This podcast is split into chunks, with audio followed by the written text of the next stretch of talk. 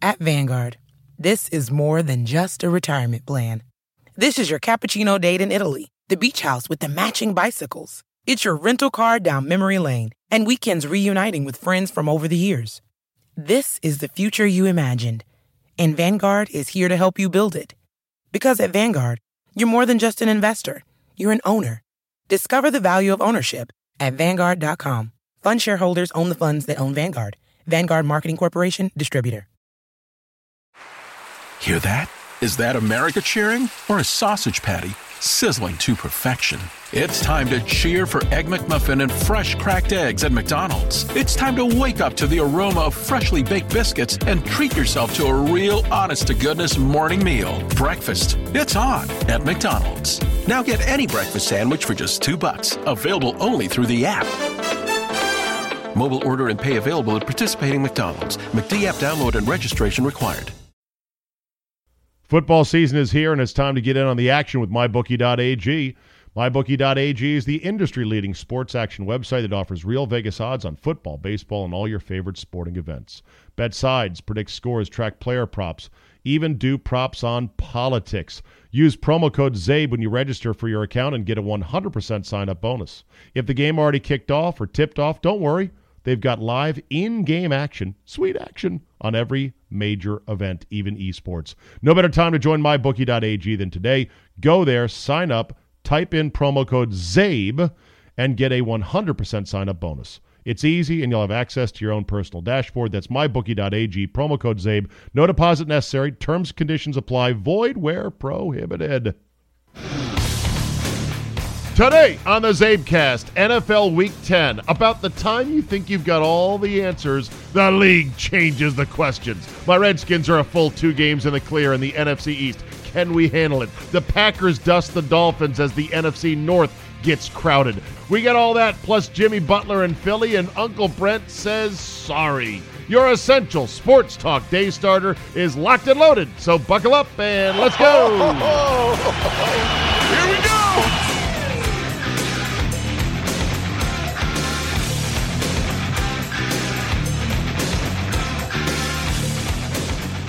Monday, November twelfth, 2018. Thank you for downloading. And top of the morning on a Monday morning to you. I know you're like, you're late.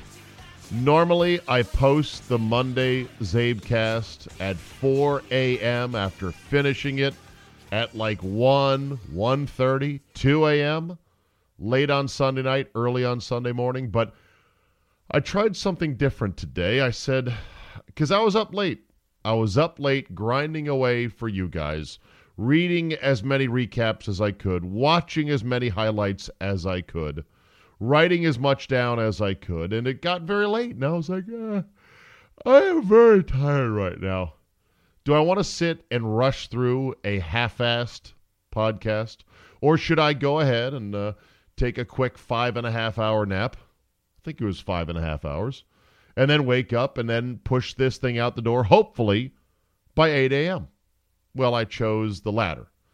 I don't know how this is. I, am sure people are going to say, I don't like it. You're going to have to do something better on Sundays because guess what? I need my Czabecast fresh and early on Monday morning. Maybe some of you will say, no, actually, this is uh, this is better. If if it's going to give you more time to absorb everything, then that's fine at 8 a.m. Either way, I appreciate the fact you're actually listening right now. So let's get to it, shall we? My Redskins are now six and three. Wah, whew, ha. I, I, I must say I am dizzy. Two games clear in the NFC East thanks to the Dallas Cowboys rising up and beating the Philadelphia Eagles on Sunday night. Now, a thought on that right out of the gate. I went and watched the game at my buddy Cowboy Mike's house with his daughter and with his lovely girl, Janice. Cowboy fans all. And there I was as a Redskin in the middle of Cowboy Nation at his house. Now, before I go any further, some of you would say, well, you have already committed a cardinal sin by doing that, that you are not supposed to be fraternizing with the hated enemy in the division. But hey, blood is thicker than water. Friendship is deeper than just NFL tribal loyalties. And of course, I said, Oh, I'll, I'll come over and watch the game with you guys. Why not? I'm quietly pulling for your Cowboys. That was a big win for us as Redskin fans last night. That was huge. We needed that win last night. It brought up the question, and it was asked by the lovely Sherree Burruss, who is uh, the uh, sports anchor, uh, the sports director, maybe even at uh, Channel 4 here in Washington, D.C., WRC, the NBC affiliate, host of the show Redskins Showtime that I appear on as she tweeted out the question So, Redskin fans, who are you rooting for tonight, Eagles or Cowboys? I responded back In this situation, there is no rooting, quote unquote. There is a, quote, gentle, or I don't know. I think I said there is a quiet preference, something to that nature. Uh, or, or we are, as Redskin fans in a game like this, we, we quietly prefer, that's what it was quietly prefer a specific outcome. And we got that outcome. So it brings up the question of etiquette, which is as a Redskin fan, are you allowed to even pump your fist at, say, a Zeke Elliott hurdle of a Eagles defender in midfield? I did not pump my fist. I did say, whoa, look at that. I don't think it's cool to be actually rooting for either the Cowboys or the Eagles or the Giants in any situation in which a win by one of them would benefit your team. And I think that applies across the division with all the other fan bases. And I think it applies across any division in the NFL. You can never truly root for the other team. Like, yay. I didn't high five Mike or Janice the entire night.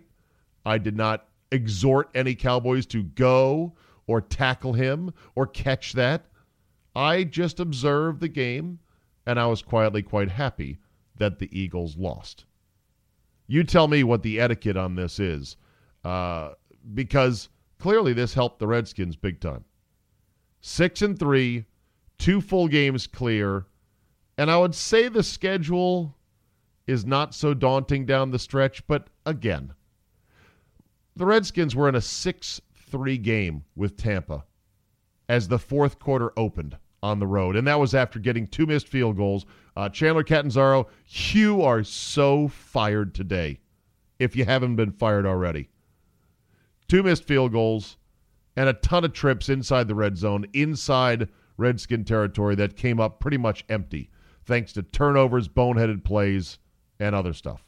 6 3 game my Redskins were in in the fourth quarter. So I'm not getting cocky here, but the schedule is not bad down the stretch. We are now officially on division watch here in Washington because you know, you start doing the math. 6 and 3. Can this team go 4 and 3 down the stretch? And the answer is yeah, why not? That would be a, a worse winning pace than they've established so far. That's 10 wins. It's unlikely that anyone else gets to 10 wins. Of course, I've been saying for a while now that this division is a, quote, pillow fight to nine wins. We'll see if the pillow fight actually emerges if the Redskins uh, start losing here. And they could lose three in a row. That's the thing. As I look at the schedule, so they got Houston coming up this Sunday at home. Uh, Houston's off a bye, I believe. Did they play on Sunday, squinting Thursday, scanning? No. They catch Houston at home. They can lose that game. Hello. Then they've got Dallas on Thanksgiving Day in Dallas on the road. That is going to be a hell of a hard game to win. And then they're at Philadelphia on Monday night the following week. Those are the two hardest dates perhaps on the schedule based on division rivalry, time of year they occur, and the fact that they're both on the road in primetime spots where teams do rise up and play harder and play better. I believe, at least. So you could lose three in a row. Bing, bing, bing. Real quick, real easy. Just all it happen, all that has to happen is one in a row. One in a row, three times in a row, and now you've lost three in a row. That would dump the Redskins at six and six, And if Philly just goes two and one in that span, and let's give Philadelphia looking at their next three, they, let's give them the loss at New Orleans. Everyone assumes that's coming up uh, this this Sunday in the 425 hour, 425 window. They're at New Orleans. Give the give the Eagles that loss. But then the Eagles have the Giants at home. Let's give them a win. And then they've got the Redskins on Sunday night or Monday night the following week. That's week 13. So there's your head to head. Eagles go 2 and 1.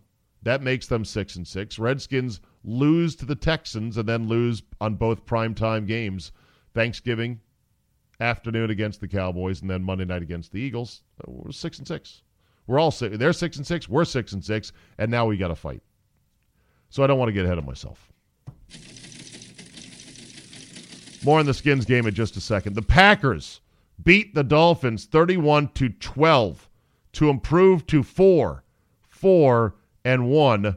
Aaron Jones was spectacular. 15 for a buck 45 including a 67-yard burst. Two touchdowns and a 9.7 yards per carry average.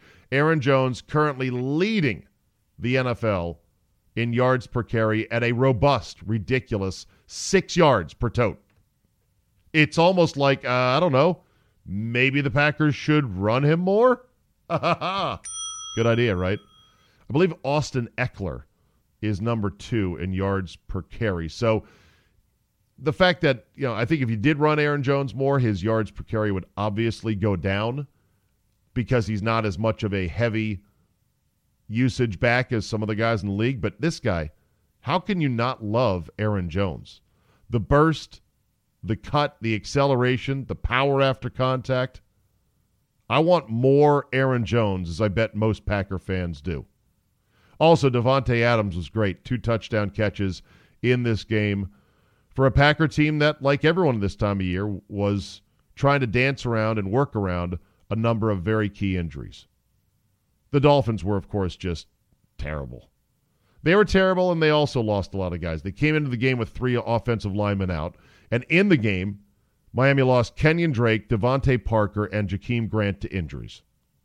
Welcome to the NFL where the injuries are relentless and they don't give a shit about your season. Packers, by the way, lost Kentrell, Bry- Kentrell Brice and Nick Perry during the game. Bottom line is Brock Osweiler is just not good. His throwing motion is awful. His decision making is suspect. His accuracy is meh minus. Bottom line, he shouldn't be starting, but he has to because it's the NFL where quarterback quarterbacks get hurt and guys get pressed into duty. Aaron Rodgers got his QB rating with this performance on Sunday finally up to 100.0 even. When somebody had met, when one of the pregame shows had mentioned Aaron Rodgers' uh, career historically low completion percentage this year, I said, "Wait, what?" Because they said it's about sixty percent, and I went and looked. I was like, "Holy shit! It really is." With that, you know, it was like I think it was sixty-eight percent on Sunday. So with Sunday's performance, it dragged his completion percentage up to sixty-one percent. Now, the real gaudy number, and this is truly the measure of his greatness is that his touchdowns to INTs 17 to 1. But the Packers now 4 4 and 1. They've got Seattle on a short week plus travel at Seattle on Thursday. Bears are 6 and 3. I still sorry Bear fans don't believe they're that good. Oh, that's my alarm going off. Well, this getting up early thing is it's crazy. Who would ever want to do such a thing for a living, to get up early and have to talk into a microphone? Can you imagine doing that for three hours a day, starting at 6 a.m.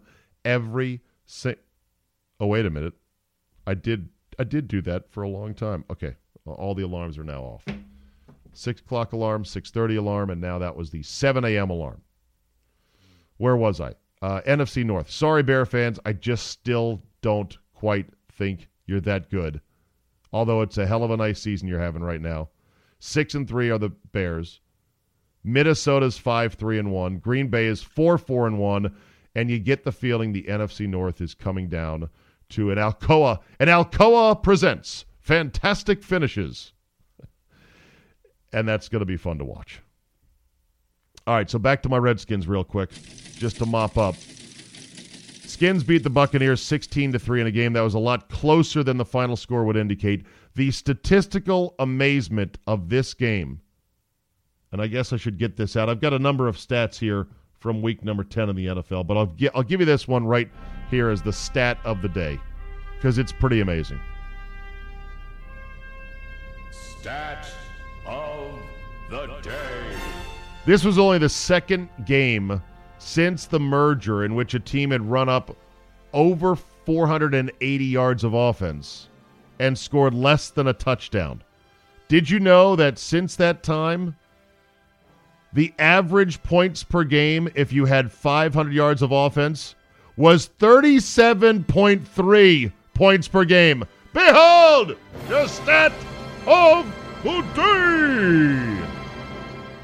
Tampa, meanwhile, had three. That Sports Center had that uh, had that stat. Their research department. I, there was something like three hundred and some odd games in which a team had five hundred yards of offense, and it was great. At the end of this game, Tampa threw a meaningless screen pass down sixteen to three with about fifteen seconds to go, and they racked up like twenty one yards to get just over 500 yards. So it's a it's a good clean number that makes the game look even more ridiculous from their standpoint. But yeah, they they they had done the numbers on this that of the 300 and some odd games since the merger in which a team had rolled up 500 yards of offense, the average points scored by that team was like 37.3. Tampa yesterday one field goal. that is pretty awesome. Awesome. And it brings up the question of, well, how much do you credit the Redskins defense and how much do you say, well, that was a fluke and you're lucky that happened because when is that ever going to happen again? Maybe once in, in 50 years. Hard to say. All the plays the Redskins made to help short circuit Tampa drives were good to great football plays. I mean, Josh Norman made an A plus interception of a slightly errant, slightly risky throw that I'm sure Fitzpatrick wants back. Actually, let me amend that. Ryan Fitzpatrick doesn't give a shit about any interceptions at this point in his career. All he cares about is the uh, the luxuriousness of his beard and whether or not he's starting next week, which be interesting to see if he does or not. This Dirk Koetter coach team is flat terrible though. These guys do a lot of things poorly, poorly to lose games. So yeah, the, the first pick at the goal line, Josh Norman made a phenomenal play. I mean, a double plus play to pick the ball off and to run it out to the 30. Threat neutralized. Later in the game, when the Buccaneers were trying to come back and score, Ryan Anderson made a great play, hustling from behind after pursuing, you know, he, he made such a play. He, he was rushing the passer, didn't get to Fitzpatrick, looped back, and ran behind Jacquizz Rodgers, Quizzy, and boom, punched the ball out from behind in a play in which if he didn't get the ball out, he was going to make the tackle. Very good uh, double fundamental play in which he was both going to punch and wrap up. Ball goes into the end zone. Redskins recover. And then Ryan Fitzmagic, Fitzpatrick, Fitzmagic, Fitzpatrick decides uh, late in the game, he's like, I'm just going to try to throw it somewhere and then gets sacked and fumbles. The Buccaneers had four turnovers in the game, and that now makes them minus 15 on the season. To quote Dean Wormer from Animal House, fat, drunk, and stupid is no way to go through life. Minus 15, dead last in turnovers. And I'm not sure if I call it turnover margin. It's not a ratio. People have said to math nerds have gotten on me about this. Don't say turnover ratio. They are minus 15 in turnovers this year. That's dead last. And the Redskins, with their plus four day, are now plus 11 on the season. And if that's not number one after this week's games are counted, and I didn't, the, the one list that I saw they had not counted in everyone's turnover margin for this week. By the way, there are so many places to find stats on the internet for the NFL. It's both wonderful and annoying because they're all displayed differently, they're all categorized differently. And sometimes you're like, why can't I find this one simple number? I was looking last night for quite a while for just turnovers, just plus and minus. Oh, you should have Googled it. Here, it's right here. Probably send me a link. So that's that's the NFL for you right there. You're not going to be good if you are minus 15. And if you're plus 11 or plus 8 or plus 5, anything plus more than 4 or 5 at this point in the season, you're probably going to have a winning record. To which people will say, yeah, duh. That's why the Redskins upgraded by getting Alex Smith. Alex Smith may only have 10 touchdowns, one of the fewest touchdown totals of any starter in the league right now, but he only has three interceptions. And I guess there's an argument to be made there. I guess there is. But the Redskins at plus 11, you think to yourself, man, they are they're kind of getting lucky, but what do I care? They're 6 and 3 for the first time since 2008. I will take it. By the way, in 2008 when they were 6 and 3 last, they started 6 and 2 under Jim Zorn. That was the hip hip hooray Zorny, horny for Zorny, stay medium. Hey, this guy might actually pretty be pretty good.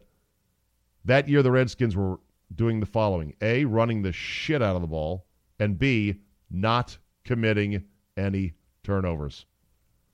They did not finish the season uh, by winning. They did not finish the season by going to the playoffs. Let me just put that out there. Spoiler alert. And they also so when they went six and three in 2008, they went six and three backing up because they had started six and two and then began the slide. Of course, there was a lot of internal division on that team. Clinton Portis was severely at odds with Zorn and had no use for him whatsoever. And a bunch of other things were in play. Anyway, Tampa was in the Redskins' territory five times in the first half, came away with three points. Alex Smith, 187 yards, but made the play of the game when it mattered the most. 6 3 game, about a minute into the fourth quarter. Third down and goal. Redskins at the five.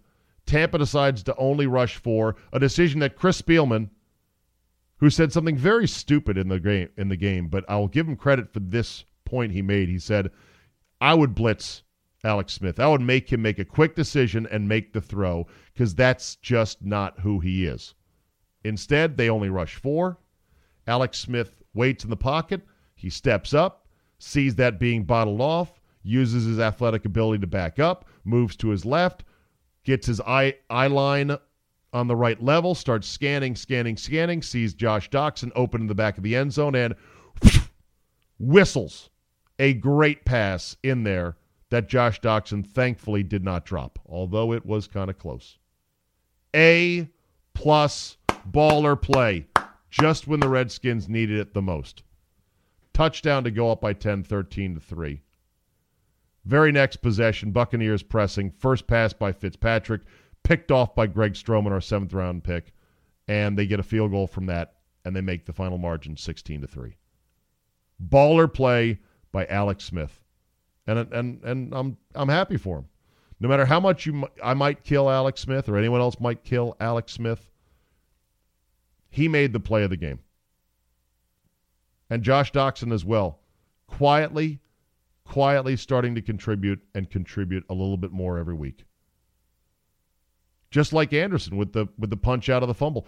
This is something that people will now get on my case a little bit and other people's cases. See, I told you guys, these guys are going to come around. You were calling these guys busts. You were ripping on I love that. You were ripping on Josh Doctson and Ryan Anderson.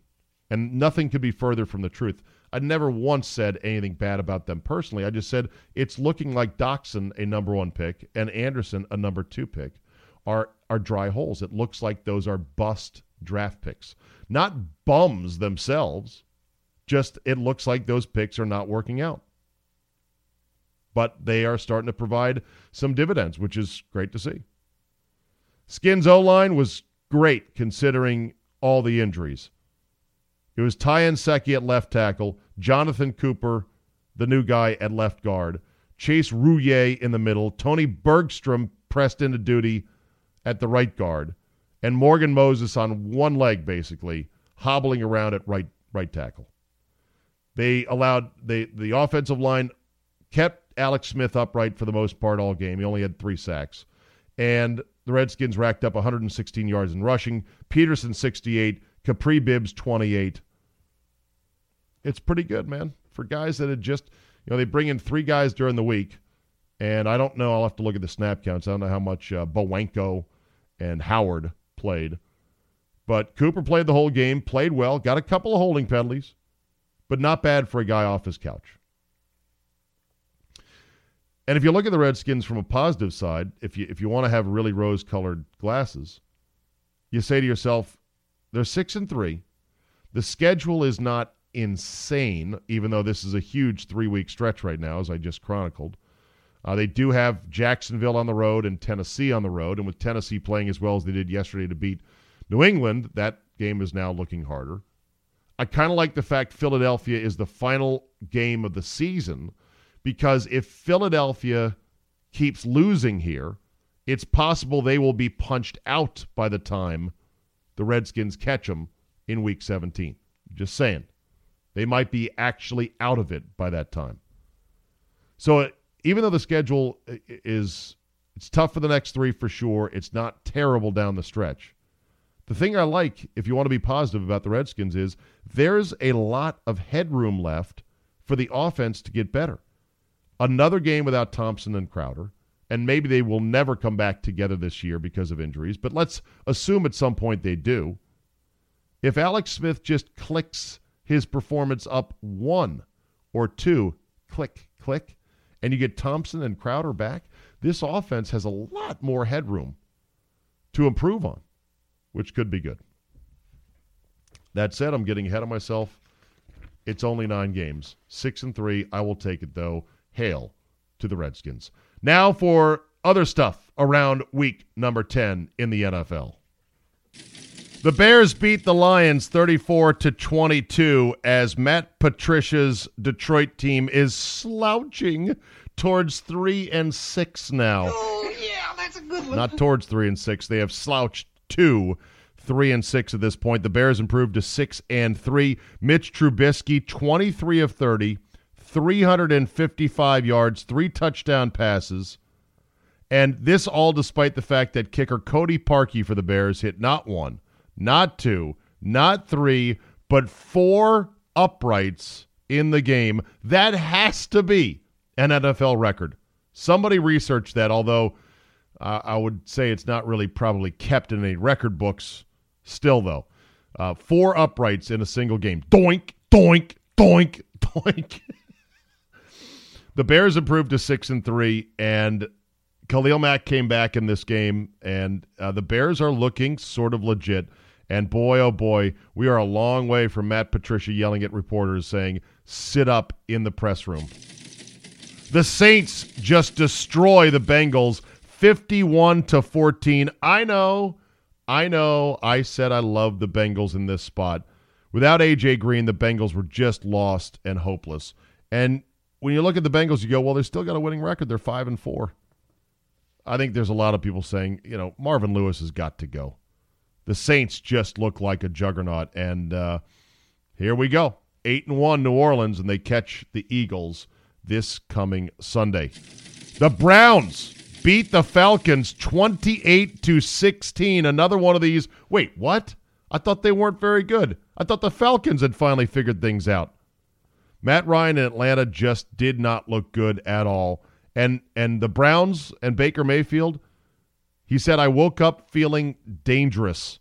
Funny what getting rid of uh, Todd Haley does offensively. The Browns looked as good as they have all year. On offense, it doesn't hurt that Nick Chubb went for 176 yards, including a team record 92 yard touchdown run from scrimmage. That was electrifying as they say. Julio Jones did have another touchdown for Atlanta. That's two, two, two in a row, two weeks in a row. He's had a touchdown in the losing effort. Atlanta slumps to four and five, and it's almost too late for them to get it together and do anything. The Browns are now three six and one. The Titans punked the Patriots 34 to 10. This game had a lot going in it, including the fact that Tom Brady was held to basically 50% passing, 21 of 41 for 254 yards and no touchdowns. He had nowhere to throw, and he was under siege all game long. Marcus Mariota, meanwhile, I say that because that's what the commissioner called him on draft day. Marcus Mariota looked fantastic. I mean, he has really come on strong, and it's hard not to like the guy. He you know began the season a, a little bit shaky, had the elbow injury in which he couldn't grip the football very well. Seems to be getting stronger and better every week. Corey Davis, the former first round pick, had a huge game, seven catches for a buck 25 and a touchdown. And I got to say, I love the Titans' new deep navy blue color for their helmets. I love it. I love it. It's the best blue ever. I'm a fan of blue in general, although certain teams like the Giants and Cowboys, I hate them. But in general, I like blue as a sports color. That color is gorgeous. Not so sure about the uniform numbers that the Titans now have, but look, don't look now. Titans have improved to 5 and 4. They might be pretty good. The Patriots fall to 7 and 3. Luckily for New England, look at the division. Even though the the Bills won yesterday and, and beat the Jets, the the Bills, the Jets, and the Dolphins are so sad collectively. It's well, it doesn't doesn't even merit talking any further about. Oh, there was also a fake play in this game, a, a throwback play to Marcus Mariota that the Titans completed, and they did it shortly after the Patriots tried a throwback play to Tom Brady. And Mike Vrabel, the former Patriot who played for Belichick, was asked, Why did you do that? He said, I wanted to see if ours looked any better than theirs. and it did, actually. Oh, and give Bill Belichick credit. He gave a actually, genuinely nice hug handshake to his former linebacker after the game. Didn't Mike Vrabel just play in the NFL like five seconds ago, and now he is a head coach? Funny how that works. The Colts beat the Jaguars 29 to 26. Your headline from this game is that Andrew Luck, for the fourth consecutive game, has not been sacked. Jaguars did try to come back and pull this one out. They fall to three and six. I think the Jaguar story was a nice one year story, uh, as Blake Bortles did have 320 yards and two touchdowns, but in a losing effort, Colts improve to four and five and uh, are still sort of in the mix in the AFC South. The Chiefs beat the Cardinals, just not by enough points for some of us. 26 to 14 your final number. That's a 12 point win, not enough to cover the largest spread of the year, 16 and a half. Chiefs improved to 9 and 1 as they're headed towards this epic showdown against the Rams. It's Monday night. Chiefs and Rams, Mexico City at altitude. It's going to be an insanely anticipated game, possible Super Bowl preview. But the Chiefs improved to 9 and 1 as once again Tyreek Hill was unguardable. The Cheetah Seven catches, a buck 17, two touchdowns in this game. Patrick Mahomes, two more touchdown passes. He was 21 of 28 for 249 yards. If there was going to be a market correction on Patrick Mahomes, it hasn't happened yet. I think you're foolish to even wait for it to happen. The kid is the real deal. Cardinals fall to 2 and 7. The Jets remain the NFL's most reliable disaster year after year after year. And this game, this game was the dumpster fire game of the week because Matt Barkley pressed into service after just being picked up by the Bills, what, two weeks ago? Started opposite of Josh McCown for the Jets.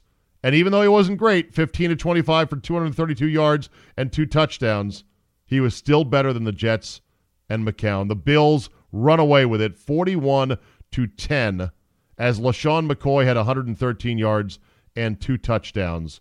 Jet fans are going to absolutely tear this team limb from limb. And you know what? The Todd Bowles era has got to end.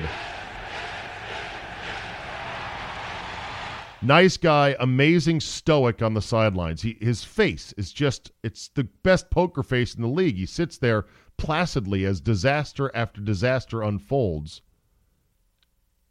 Yet he's just not getting it done with the Jets. Of course, nobody is. The Jets, like the Browns, remain the farthest planets from the NFL sun, where the least amount of detectable life lives. Now, the Browns are starting to make some moves in the right direction, at least. The Jets, meanwhile, no, no. No, they are they are way out there in the NFL solar system. The Raiders got beat by the Chargers. Thank God for that, because it was my lock of the week. Chargers win 20 to 6, a game they almost did not cover, but otherwise had well in hand pretty much the entire afternoon. Melvin Gordon, another spectacular day. Uh, spectacular, another great game. Had a big run for a touchdown, 18 carries for 93 yards. He also had five catches for 72 yards and a touchdown as the Raiders fall to 1 and 8 and only score two field goals in this game at home. Chargers are a legit 7 and 2 and I'm not going to be one of the guys that say, you know, everyone's overlooking the Chargers. I hate that guy. Nobody's overlooking the Chargers. Everyone knows about how good the Chargers are. And unlike Chargers years of past, of yore, uh, they have not thrown away the first part of their season yet. So they come into the back half here with a really good record and a chance to, to do some damage and make some noise. Rams beat the Seahawks 36 to 31, a game that wasn't quite that close, although Seattle was giving them fits. Seattle did claw their way back in for a backdoor cover in this game. I think the spread was nine. Most of the public was on the Seahawks to cover, and they did. Rams, though, improved to nine and one. Typical fantasy stat stuffing day for all the name guys for LA. Jared Goff, 318 yards, two touchdowns. Todd Gurley, 120 yards and a touchdown. Todd, Todd, Todd, Todd. Brandin Cooks, 10 catches for 100 yards uh, as the Rams move to nine and one as they get ready to take on the Chiefs in Mexico at altitude on Monday night. Seahawks fall to four and five. I would say their wild card prospects are not very good, but this has been a friskier Seahawk team than I think many people had anticipated. And then the Sunday nighter that I alluded to earlier, the Cowboys beat the Eagles 27 to 20 as Carson Wentz had 360 yards passing, but it was not enough, including two touchdowns. Zeke Elliott, big game, 19 carries, a buck 51, a touchdown, and a hurdle. And the Cowboys actually closed this game out. I couldn't believe the stat I saw that the Cowboys were 34 and 0 since 2014 when leading by 7 or more in the fourth quarter. 34 and 0 since 2014. Well, they're now 35 and 0 by closing this game out. So both the Cowboys are four and five, and the Eagles are four and five. That's two games in arrears. The Redskins at six and three. I've said for a while now it's a pillow fight to nine in this division. It might be a three-way pillow fight to nine, unless my Redskins say, "Well, forget the pillow fight. We're going to load our pillow full of doorknobs or nickels or rocks, and then we'll see how you feel." It's theirs to lose even though there's a lot of football left. And then the Monday night game, we all are looking forward to it. It's the Giants at the San Francisco 49ers. I suppose I am obligated to make a prediction on this. My lock did come home, by the way. That's all that matters. The rest of my picks sucked. Terrible. But the lock is the only one you should play. The lock improves to 8 and 2 on the year as I took the Chargers minus the even 10 points as the line had sort of gone up since Friday. So if you want me to pick uh, this game tonight, I mean, I don't think you care really. It's like, why would you, why would you like my picks for tonight, or why would you like my pick for tonight when I was so bad otherwise? San Francisco is minus three and a half. Yes, I'm taking the. No, I'm taking the Giants. Giants plus three and a half. Eli Manning has been put on notice. Win this game or else. Or third face? Or or else what? Uh, just win it, please. Giants Niners. Will I watch it? Yes, I will watch bad football because it's already week number 10. It's about week 10's about to end. This season is slipping through our fingers. This football season. Don't be that guy who gets to week 10 and says, Yeah, I got to go to a movie on Monday night. I don't want to watch this stupid Giants Niners game. No, no. Watch them all because we'll be dying for football in the matter of a month and a half once the playoffs begin. And we've got nothing but playoffs, and then we've got no football for the longest of time. I'll take the Giants against all better judgment, plus the three and a half. Football season is here, and it's time to get in on the action with MyBookie.ag. MyBookie.ag is the industry leading sports action website that offers real Vegas odds on football, baseball, and all your favorite sporting events. Bet sides, predict scores, track player props, even do props on politics. Use promo code CZABE when you register for your account and get a 100% sign up bonus. If the game already kicked off or tipped off, don't worry. They've got live in game action, sweet action, on every major event, even esports. No better time to join mybookie.ag than today. Go there, sign up type in promo code CZABE and get a 100% sign up bonus. It's easy, and you'll have access to your own personal dashboard. That's mybookie.ag, promo code CZABE. No deposit necessary. Terms conditions apply. Void where prohibited. All right, couple other things for today, and then we'll call it a wrap and then pick it up tomorrow, as the sports world will no doubt present us with a bunch of other things to yammer on about. Josh Norman for my Redskins pretty much grabbed an electrified wire when it comes to fan player relations. He essentially called out the Redskins' home fans as not being quote unquote real. This is not going to break well for Josh as this Sports Talk Monday dawns and throughout the week. Here's the quote because there is a, a pretty good vocal contingent of Redskin fans in Tampa our, our fans do travel pretty well.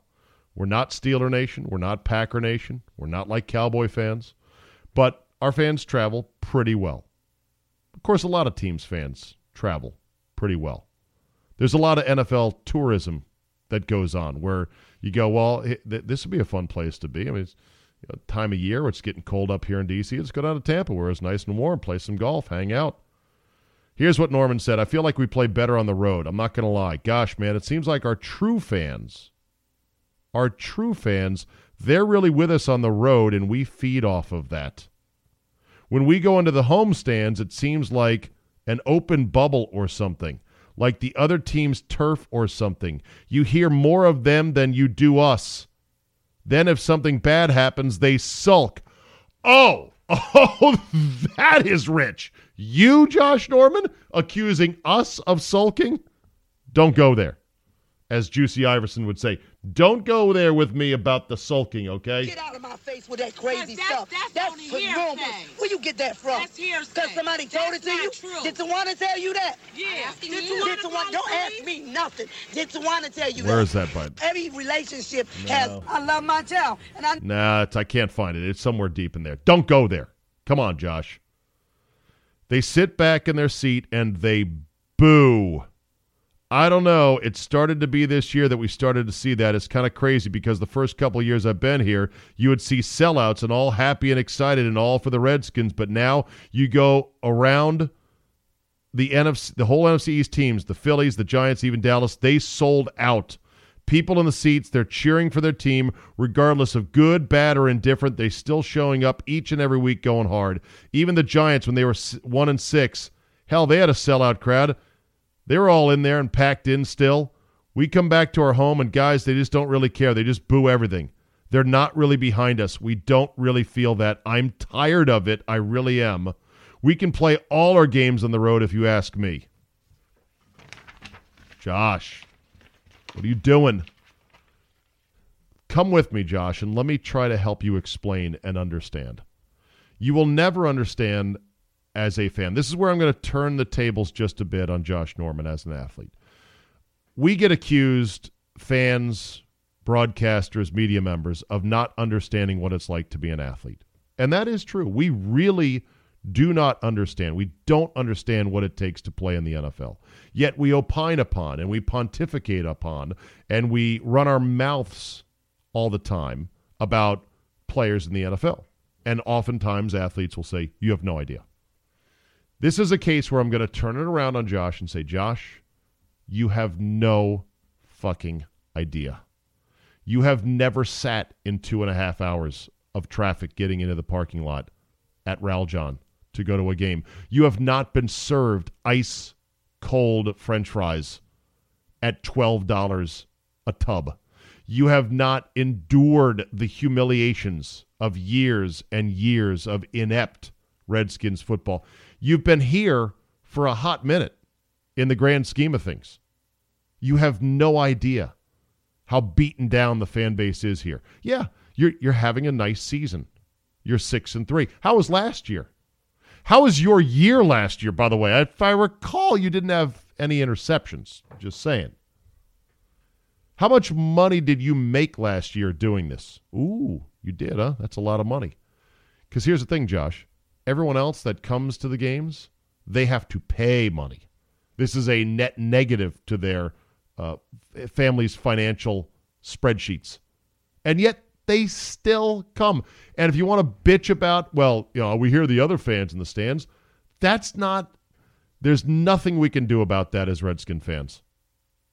The apathy has drained the stadium and has allowed for easy pluckings of other teams' fans to come on in and to cheer loudly. Oh, I know. It is startling. It is discouraging. It's a little bit heartbreaking for even teams like Atlanta. Atlanta sounded loud. I'm like, where are all these Atlanta fans coming from? But this is not a measure of quote unquote true fandom. And just because there's a, a certain small and vocal crowd that travels with you and they travel with you on the road in a win. Like, were you saying this after you got blitzed in New Orleans? No, because you didn't win and you didn't play well. And I can assure you, nobody heard any damn Redskin fans in New Orleans. There was not much to cheer for. So don't do this, Josh. Don't take, well, it's too late now because you already did it. Here was a nice moment. The defense rose up and in, in opportune fashion had somehow taken a 500 yard steamroller of a day and and melted it down to three points almost like using a shrink ray on the point scoring of a 500 yard day this was josh a great win capital g for the washington redskins and now you've said this. And now you've thrown this turd in the punch bowl to try to assess who are the true fans and who are the fake fans and why the home crowd is not more vocal. You are not going to berate people into going to that stadium and rooting louder for you. You won't do it. You can't because you've never been there. You didn't sit and watch Swinging Gate. You didn't sit and watch fat fuck Albert Haynesworth lay on the ground for 10 seconds. You weren't here for any of that. Yet we were. Because this endures for us. This is what we do for enjoyment and diversion from the rest of our life. So don't start true fanning, not true fanning. I want more guys in the seats cheering loudly. All you can handle is winning.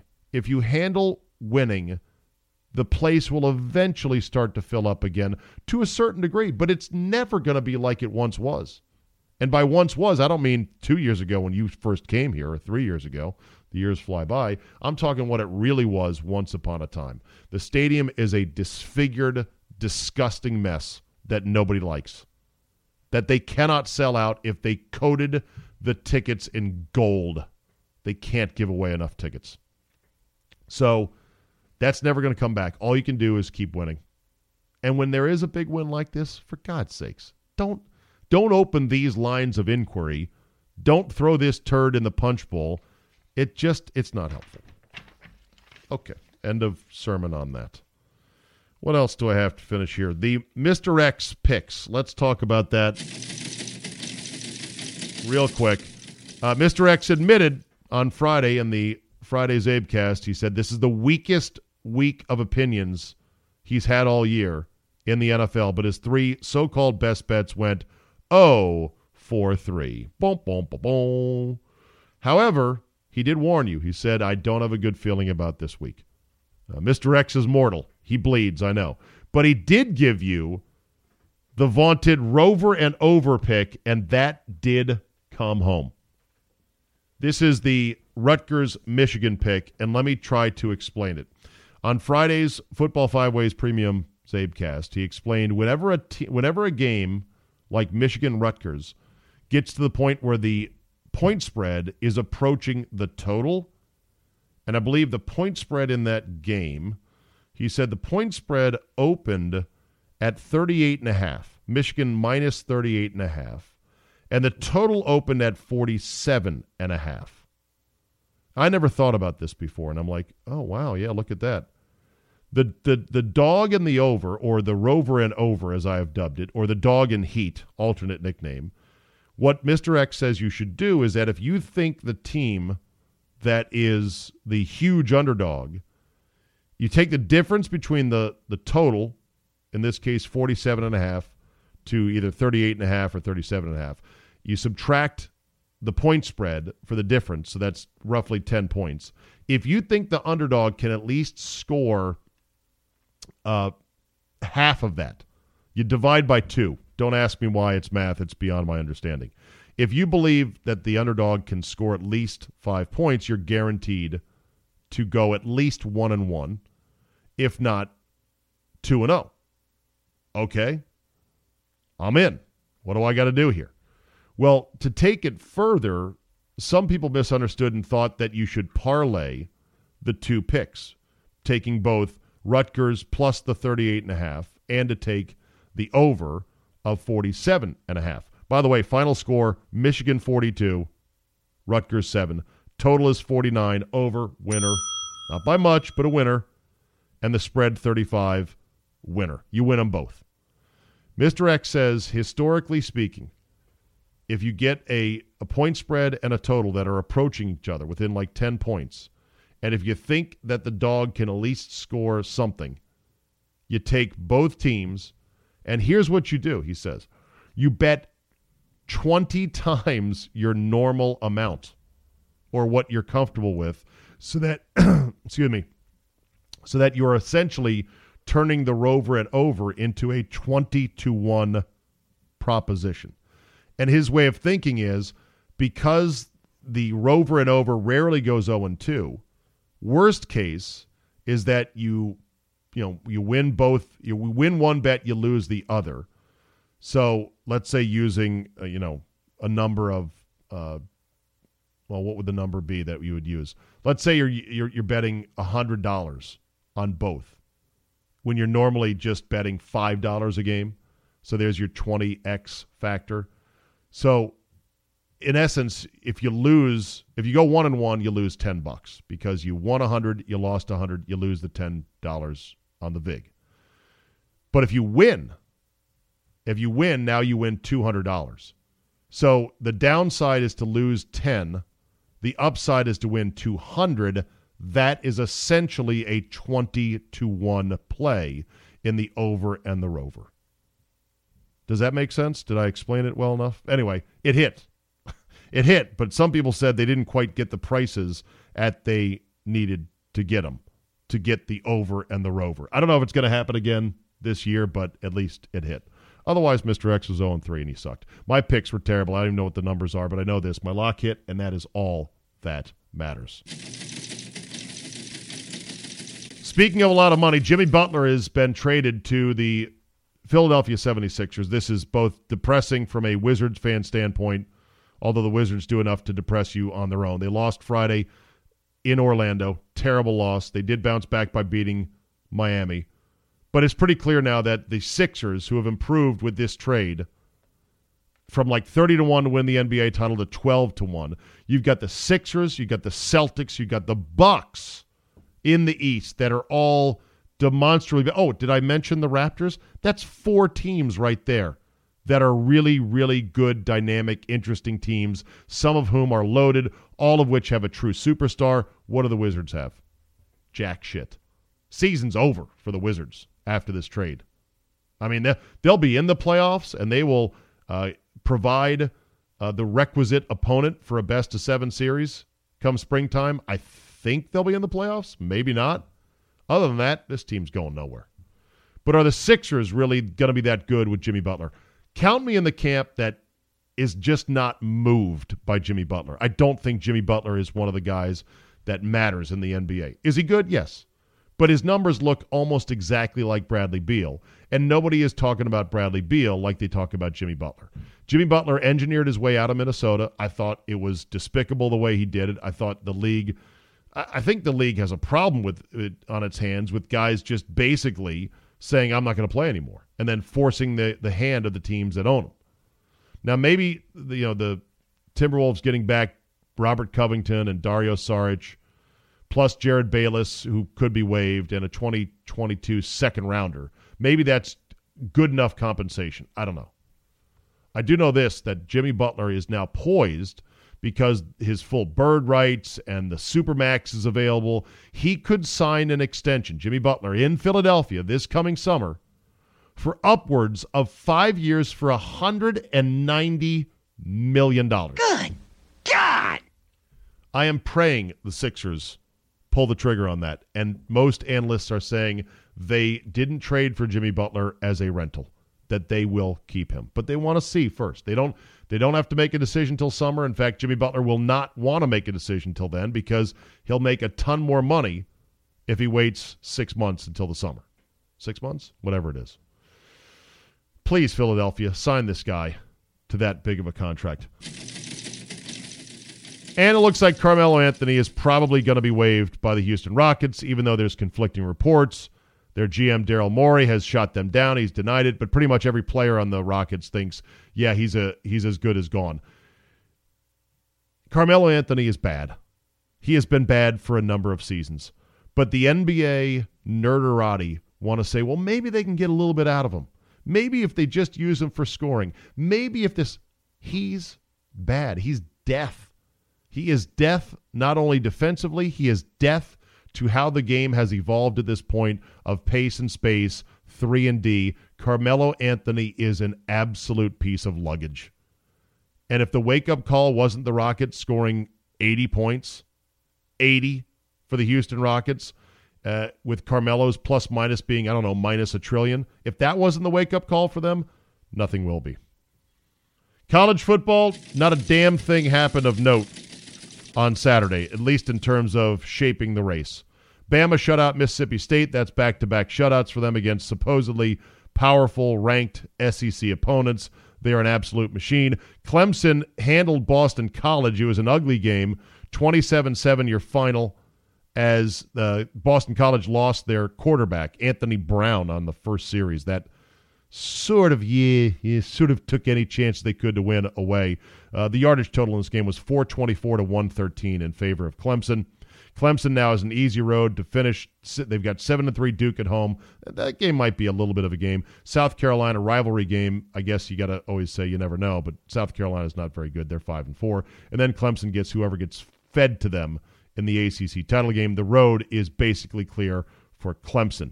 Notre Dame beat Florida State 42 to 13. Brandon Wimbush, backup quarterback, three touchdowns, no problem. Notre Dame still has a dicey road game to end the year against SC.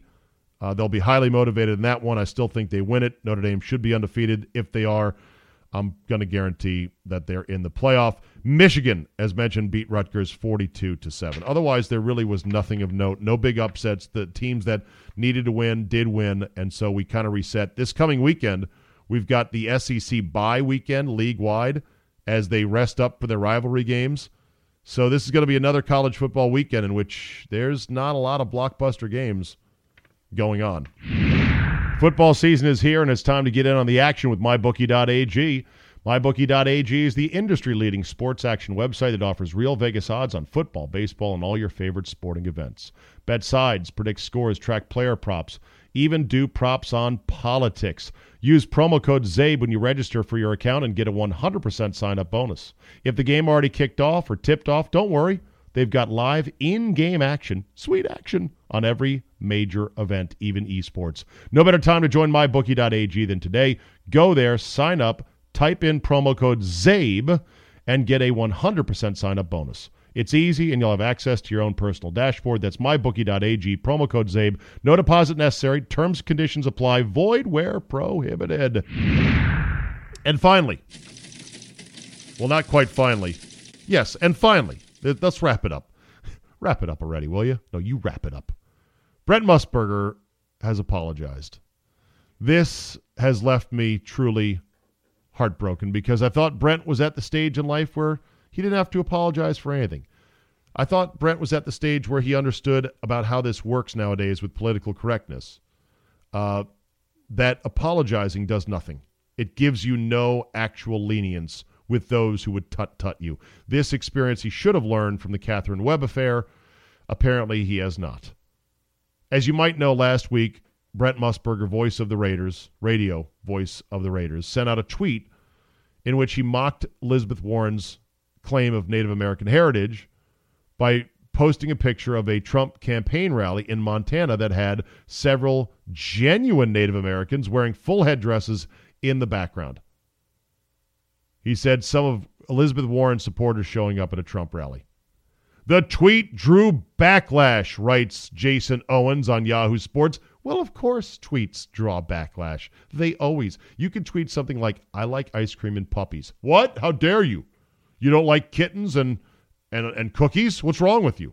The tweet drew backlash and prompted Musburger to address it during Sunday's broadcast of the Raider game between them and the Chargers.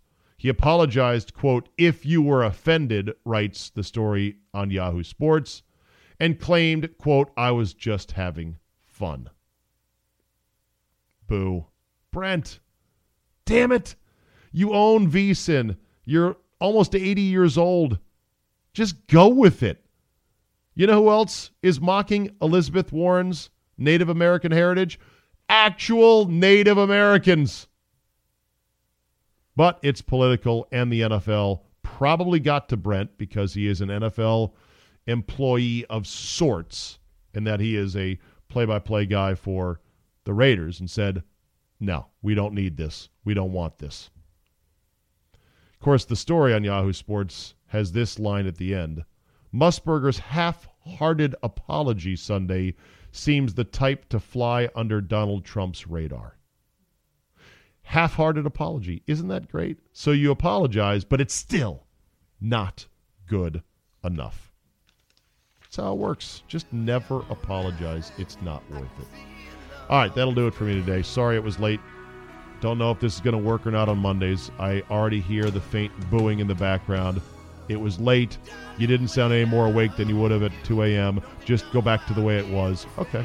I'll take those uh, criticisms to heart and we'll We'll figure out a better way going forward. Thank you for listening. Download, subscribe, comment, and like, and all that other stuff. Email me with topics and feedback at czabe at yahoo.com. Now go get those Christmas lights out down from your attic because Thanksgiving is a week and a half away, and we will see you next time.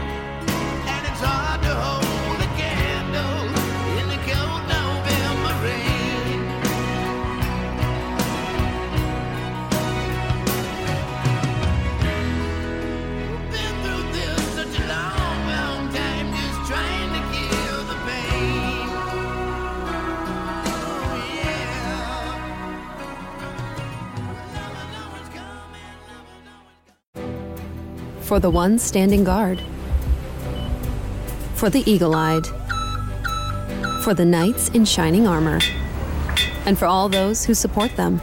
We are Grainger, your experienced safety partner, offering supplies and solutions for every industry, committed to helping keep your facilities safe and your people safer. Call clickgrainger.com/safety or just stop by. Grainger, for the ones who get it done. Hear that? Is that America cheering or a sausage patty sizzling to perfection? It's time to cheer for Egg McMuffin and fresh cracked eggs at McDonald's. It's time to wake up to the aroma of freshly baked biscuits and treat yourself to a real honest to goodness morning meal. Breakfast. It's on at McDonald's. Now get any breakfast sandwich for just 2 bucks. Available only through the app. Mobile order and pay available at participating McDonald's. McD app download and registration required.